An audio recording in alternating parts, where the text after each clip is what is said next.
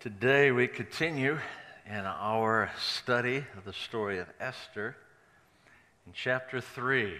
And I am hoping and praying that each of you are reading ahead and uh, that many of these things are fresh in your minds. So uh, here we go. Sometime later, King Xerxes promoted Haman son of Hammedatha the Agagite over all the other nobles, making him the most powerful official in the empire.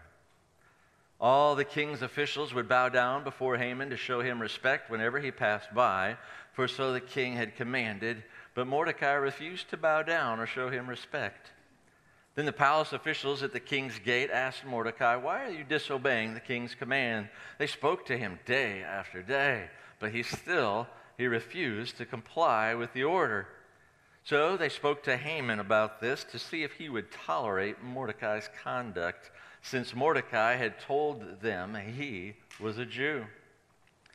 And when Haman saw that Mordecai would not bow down or show him respect, he was filled with rage. He had learned of Mordecai's nationality, so he decided it was not enough to lay hands on Mordecai alone. Instead, he looked for a way to destroy all the Jews throughout the entire empire of Xerxes. So, in the month of April, during the 12th year of King Xerxes' reign, lots were cast in Haman's presence. The lots were called Purim to determine the best day and month to take action, and the day selected was March 7th, nearly a year later. Then Haman approached King Xerxes and said, There is a certain race of people scattered through all the provinces of your empire who keep themselves separate from everyone else. Their laws are different from those of any other people, and they refuse to obey the laws of the king. So it is not in the king's interest to let them live. If it please the king, issue a decree that they be destroyed, and I will give 10,000 large sacks of silver to the government administrators to be deposited in the royal treasury. The king agreed, confirming his decision by removing his signet ring from his finger and giving it to Haman, son of Hammedatha, the Agagite, the enemy of the Jews. The king said, The money and the people are both yours to do with as you see fit. So on April 17th, the king's secretaries were summoned and a decree was written exactly as Haman dictated. It was sent to the king's highest officers, the governors of the respective provinces, and the nobles of each province in their own scripts and languages. The decree was written in the name of King Xerxes and sealed with the king's signet ring. Dispatches were sent by swift messengers into all the provinces of the empire, giving the order that all Jews, young and old, including women and children, must be killed, slaughtered, and annihilated on a single day. This was scheduled to happen on March 7th of the next year. The property of the Jews would be given to those who killed them. A copy of this decree was to be issued as law in every province and proclaimed to all peoples so that they would be ready to do their duty on the appointed day. At the king's command, the decree went out by swift messengers, and it was proclaimed in the fortress of Susa. Then the king and Haman sat down to drink, but the city of Susa fell into confusion. Join me in a word of prayer. Father God, I thank you for the privilege now of attending to your word. May you find us prepared in mind and heart to receive that which you would have for us. Lord, knowing that you've said that these all are recorded for us to encourage us and to give us hope in our days. And so, Lord, please uh, be honored as we consider this um, watershed moment in the people of Israel. In Jesus' name I pray. Amen being a, uh, a teenager in the 80s, so don't do the math, please. We, uh, we had a, uh, or I did anyways, a, an Indiana, uh, an Indiana boy was one of the uh, guys I really liked to listen to. Um, John Cougar Mellencamp. He's dropped the Cougar now. It's just John Mellencamp. Apparently that happens when you get older. You just, just go with, anyway.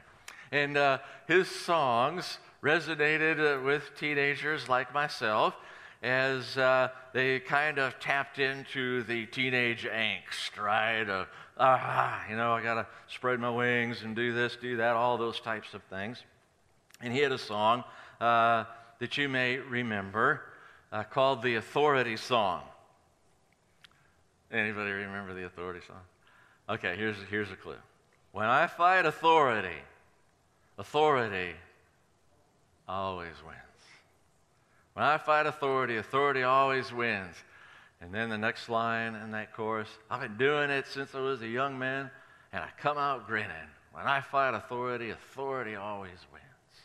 And this was uh, kind of one of those songs touching into that teenage angst, and he saw this as a. Uh, it was kind of a tongue in cheek, hey, push that, push that authority, da, da, da, and all of that. But that statement, it just was rolling through my mind this whole week.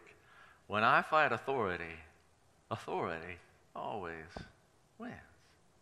When we uh, move to a biblical perspective to the question of authority, we discover very quickly uh, that there is one who is sovereign over all things. There is one God, creator, ruler over every single thing that is. He is, as a matter of fact, the final authority in all of our lives. And one day, sooner or later, we will all stand before God, the supreme authority over all things. And the message of Scripture is, is clear. When I fight this authority, this authority always wins. Always. And on that day, if we're still persisting in a defiance to the authority of authorities, trust me, as the scripture says, we will not be grinning. We will not be grinning. What is the point?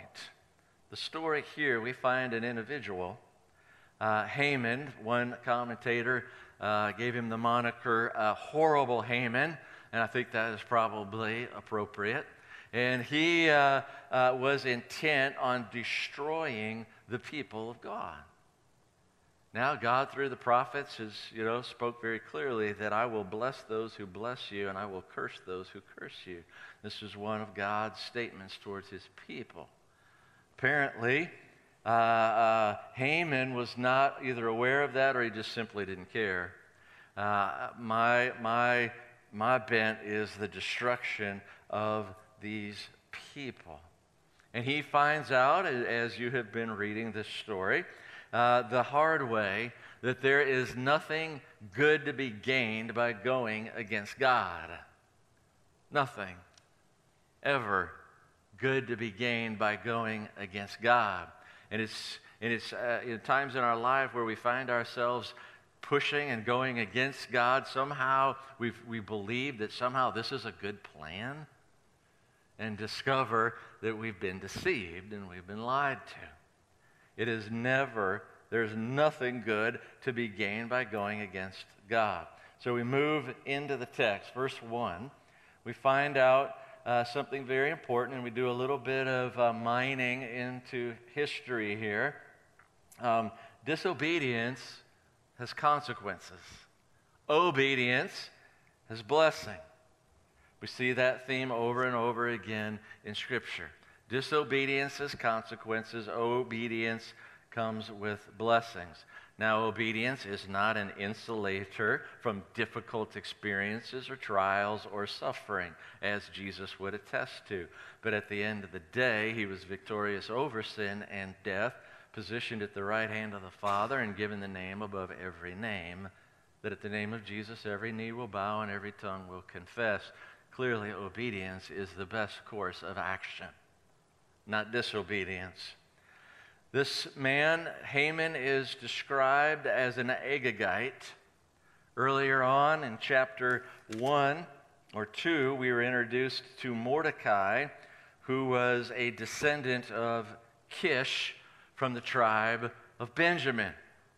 And so we, we take notice of these things and uh, we kind of run them through the, uh, the, the, the works of uh, discernment. Okay, why are these here? What's this all about? How would people have understood these names? So forth and so on. Uh, a couple of scriptures I encourage you to pursue later in your studies Exodus 17, uh, specifically verses 8 through 16, verse, 1 Samuel 15, a couple of verses there, 2, 8, and 20, but actually just read the whole chapter. Had, when Moses was leading the people out of Israel, out of Egypt, I'm sorry, they were coming out of slavery, there was a group of people called the Amalekites. And unprovoked, the Amalekites attacked the people of Israel began to strike them down, the group that was kind of in the back of the, this big horde that was moving, and began to slaughter them. And Moses stopped and turned everything around, and they had to organize a, a, a military uh, operation. Some of you remember the story where Moses would then be on top of the mountain, and some of the guys would have to hold his hands up in the air, and then Joshua, they would begin to win the battle. If his hands came down, they started to lose. If Some of you remember that story. Those were the Amalekites, an unprovoked attack on God's people. And God has said clearly, I will curse those who curse you.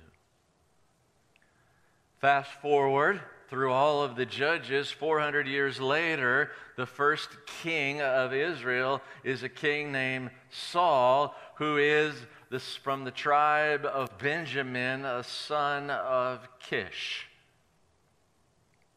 God gives him a very clear instruction. My judgment now is to fall on the Amalekites. That's your job. Whew. I'm giving you the order. Wipe them out. The story, as you, as you will read in 1 Samuel 15, is that Saul disobeyed God. Disobeyed. Disobedience has consequences. The king of the Amalekites in that particular scene was a king named Agag. Now, assuming we're speaking of the same people, this Haman would be a descendant of the Amalekite king Agag, an Agagite. Mordecai from the lineage of Kish, same lineage as Saul, who was charged with the task of wiping out the Amalekites in the judgment of God, and he disobeyed. And so now we sit mm, all through the kings, and then they got through another three, four hundred years later, and the disobedience of Saul comes now upon the Jewish people again in the Amalekite descendant, Haman, whose intent is to absolutely annihilate the Jewish people.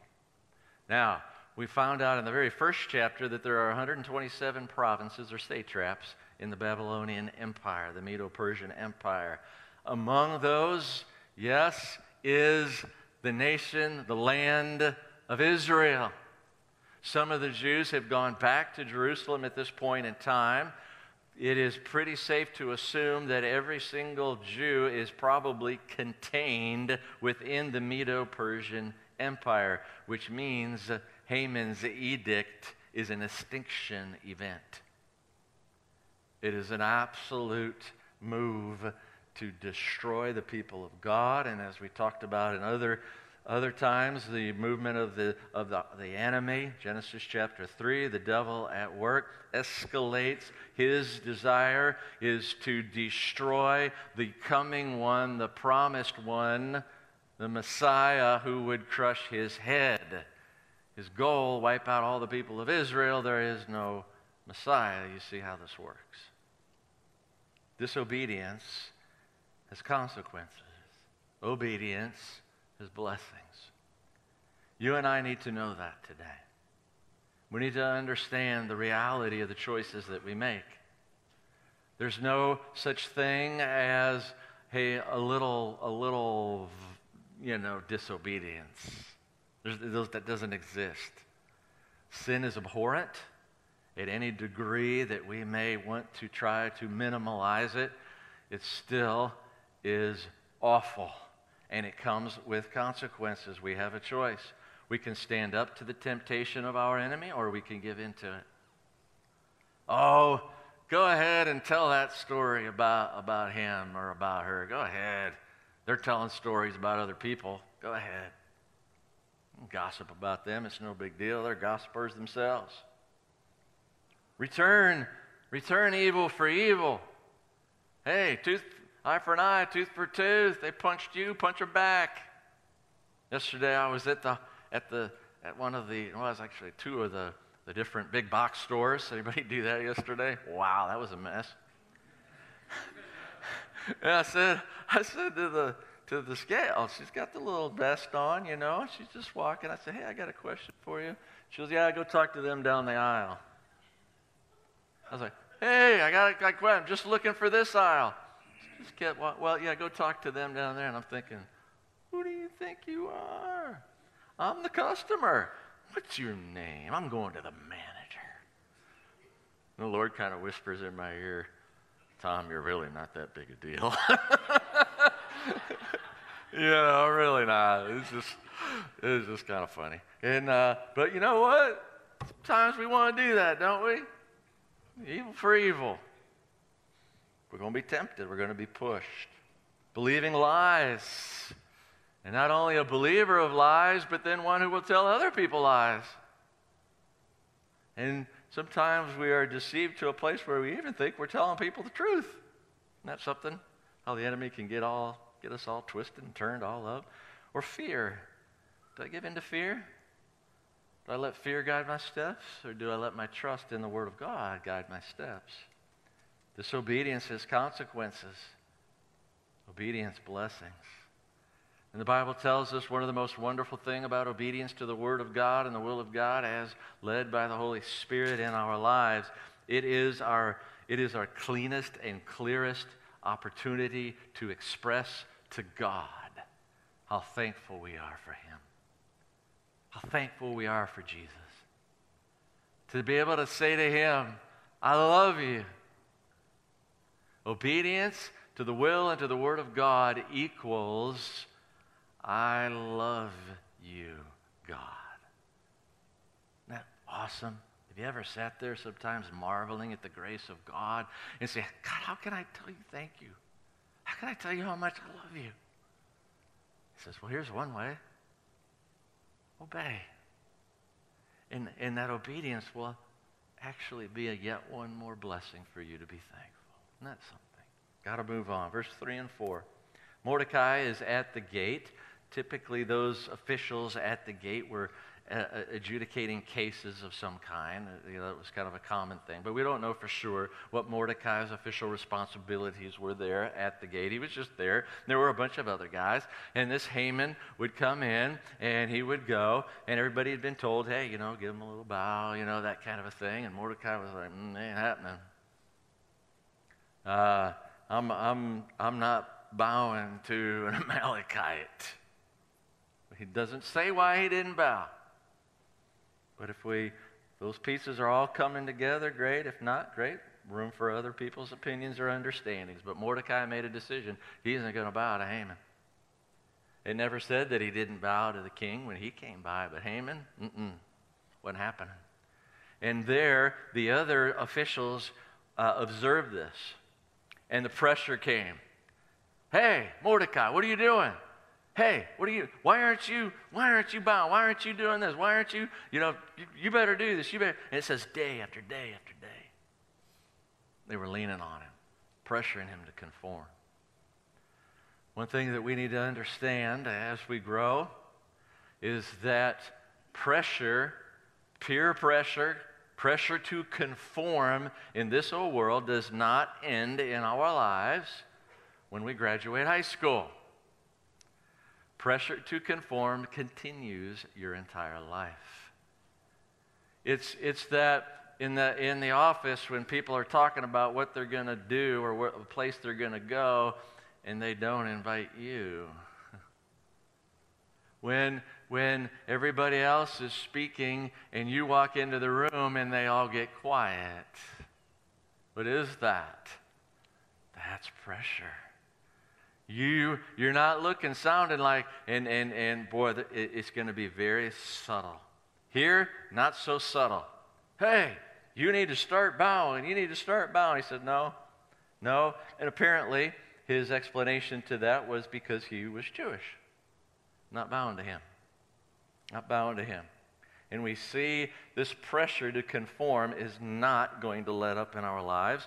And so we are given this call in, in Romans, a letter that Paul wrote, 12, verse 2. He says this Do not conform to this world any longer, but be transformed by the renewing of your mind so that you will be able to discern the will of God, that which is good, acceptable, and perfect.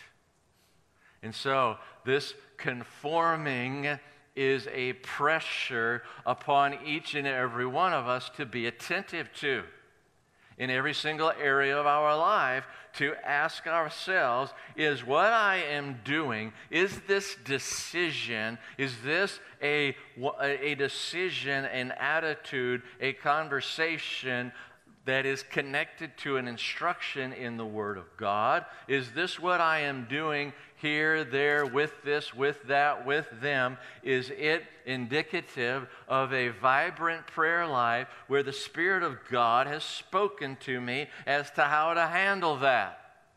Or is it simply a reflection to those around me that I am living in conformity to?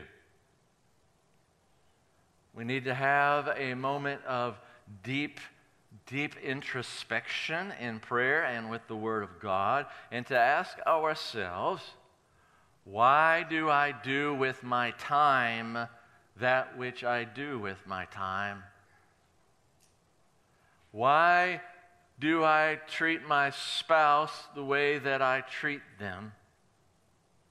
Why, why do I uh, uh, how, why am I training my children the way that I am training them? Why do I use the financial resources in my life the way that I do? Why do I use what the talents that God has given me to do A, B, and C? Why? Why?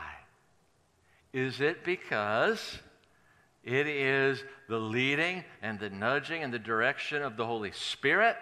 Or is it because it's just so easy to do what everybody else is doing?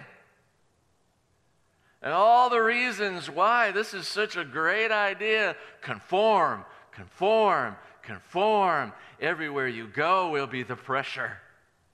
Look, do, think, act just like everybody else. And we need to understand if we're claiming to be a Jesus follower this morning, listen, if the world fits, we're the wrong size. If the thinking of this world, the values of this world, the morals of this world, the decisions of how to invest what God has given us is the same as everybody else, who are we kidding? I'm not following Jesus, following the world. Here we're tested, here we're pressed. Resist. Do not conform to this world any longer. Continues verse 5 and 6. Now that Haman is aware of this slight, this unbowing Mordecai, he begins to well up with this five letter word that is a consumer, a consumer of lives and of families called pride. Pride. How dare this Jewish Mordecai refuse to give me the respect that I deserve, that the king says I deserve? And it was not enough to simply lay hands on Mordecai. Oh, no, no, no, no. He began to look for a way to destroy all the Jews throughout the entire empire of Xerxes. No, we got to take them all out. You see, pride, pride isn't as insatiable as fire. And just like fire, it will burn you. No escape. I've been to I don't know how many campfires in my life, and I've never seen one campfire ever say, No, no more wood. I can't take any more wood. Stop. They're like, Just keep throwing it in. A fire never says stop. Pride is just as insatiable. There's no coming to an end and saying, well, that's enough respect. That's enough. Hey, you know, everybody else is at the gate and they're giving me that respect. I don't really care about him. Oh, no. Pride cannot accept that. Pride cannot accept that. It's insatiable. Pride will want to be fed constantly, continuously, and it will result in the life of a person. A fire will come and it will burn you. And you'll be asking yourself, what just happened? Leaned over and we picked up a whole bunch of coals and set them in our lap. And we get burned. God calls us not to conform to pride, be transformed and embrace this thing called humility. Humility. And uh, I, have said this a hundred times, this definition for humility, and I'll say it a hundred more till Jesus comes back. Humility, nothing to prove, nothing to lose. The humble person, they don't have anything to prove. They don't, the humble person doesn't have anything to lose. Well, you don't want to to me? I, I really don't care. I don't have anything to lose. The proud person can't stand that. The humble, and it's a definition by Chuck Swindoll, by the way.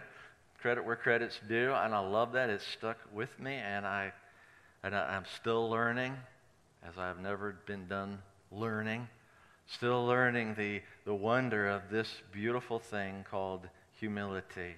There are, there are people that I might just golf one time with it kind of goes like this hit a bad shot, and all of a sudden the club's flying in the air. And all of a sudden there's stomping and mad and anger and just out of control. And, and I think to myself, dude, you're not that good. if you were that good, you'd be playing on TV Sunday afternoons. You are taking yourself, what do we say? Way too seriously. This is the prideful person.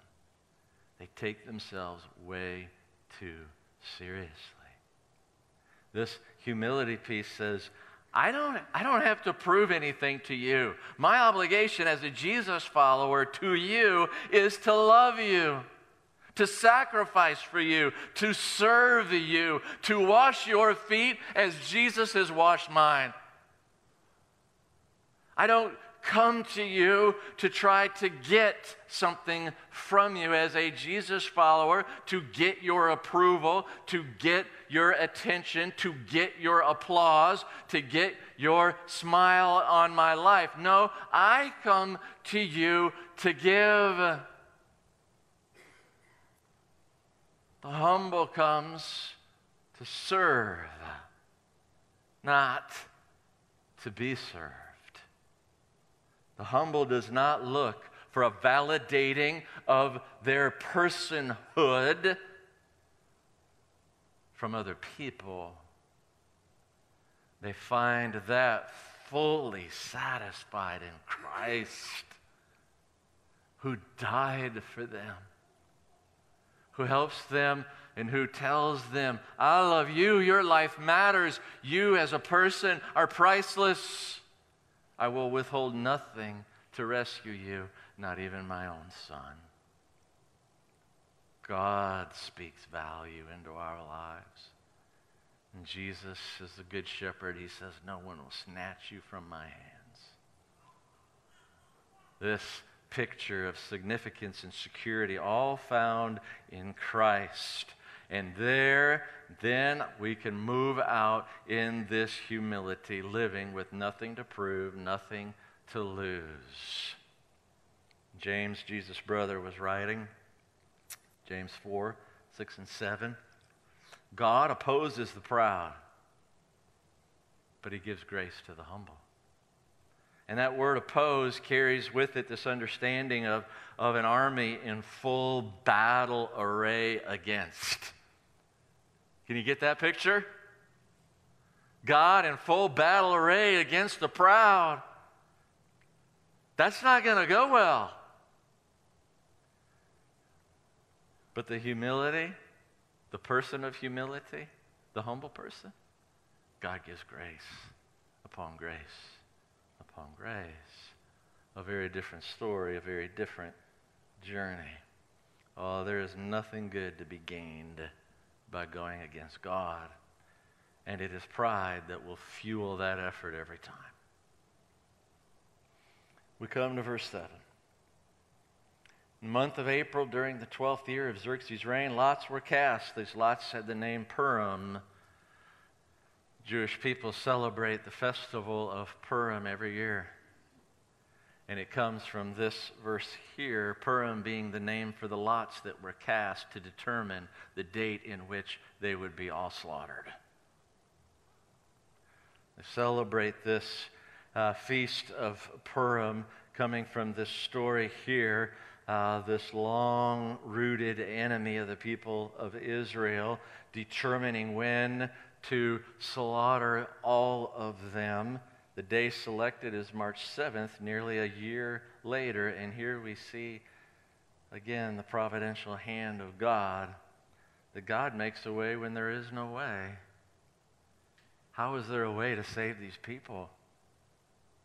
This is, this is absolute annihilation of the Jewish people. How is this going to play out? How is this going to work? This guy, he's, he's in this position. He can set things up in such a way to destroy them all. Proverbs 16:33 reminds us that the lots are cast, but God determines how they land. Isn't that interesting? And here we see them landing almost a year later. Almost a year later giving the people of Israel time to prepare for this date that has been chosen through the lots by horrible Haman. Fascinating to note that when this edict went out, when it was sent out and written as Haman directed it, promising the king 10,000 large sacks of silver. We're easily going to get that from killing all these Jews, and we're going to take all their money and we're going to give it to you easily, represented 70% of the king's annual tax income. King, we're going to give that to you. Oh, okay. April 17th, if everything is as it is, and we counting and looking and so forth and so on, would have come out the day before Passover for the Jewish people. Passover, one of the greatest feasts uh, uh, for the Jewish nation. It commemorates that moment where God uh, stepped in very powerful ways and, and delivered the people of Egypt from slavery uh, and, and set them free with Moses at the helm. Celebrate Passover every year one of the greatest celebrations of all, and it takes a long time to get ready and to prepare as we would think in terms of preparing for a, a Christmas celebration in our worlds. And in the middle of the preparations, if the calculations are correct, the day before the actual Passover, here comes this edict. We're going to kill all the Jews. All of them, said the edict. So now people are put in a very, very odd emotional space. Hey, here's the Passover, which is a celebration of God's deliverance, and here is Haman's edict, an edict of impending destruction. Where will my eyes be focused in this moment? What will have my attention in this particular situation? Will I choose faith and keep my eyes on the victory and the wonder of God's deliverance in Passover? Or will I direct my attention in fear to Haman's decree? You and I, every single day of our lives, we make that decision. Multiple times a day, as a matter of fact. Am I going to choose to live in faith in the midst of this situation? Good, bad, neutral, whatever it is. Do I have my eyes of faith, believing and trusting in God? Understanding that God can make a way, believing and trusting in Him in the midst of what may be very difficult circumstances? Or will I choose fear and be a captive? Be a captive to fear and live in worry and anxiety and not the freedom that only faith in God can bring. Decision is ours. Where are your eyes these days? The God who delivers in Passover or in the edict of Haman who announces destruction. I want to close with this psalm, Psalm of David, as he makes a decision to choose the eyes of faith. The Lord is my shepherd. I have all that I need. He, he lets me rest in green meadows. He leads me beside the peaceful streams. He, he renews my strength. He guides me along right paths, bringing honor to his name. And even, even when I walk through the darkest valley, the valley of the shadow of death, I will not be afraid. For you are close beside me. Your rod and your staff protect and comfort me. You prepare a feast for me in the presence of my enemies. You anoint me by anointing my head with oil, and my cup overflows with blessings. Surely, your goodness and unfailing love will pursue me all the days of my life. And I live in the house of the Lord.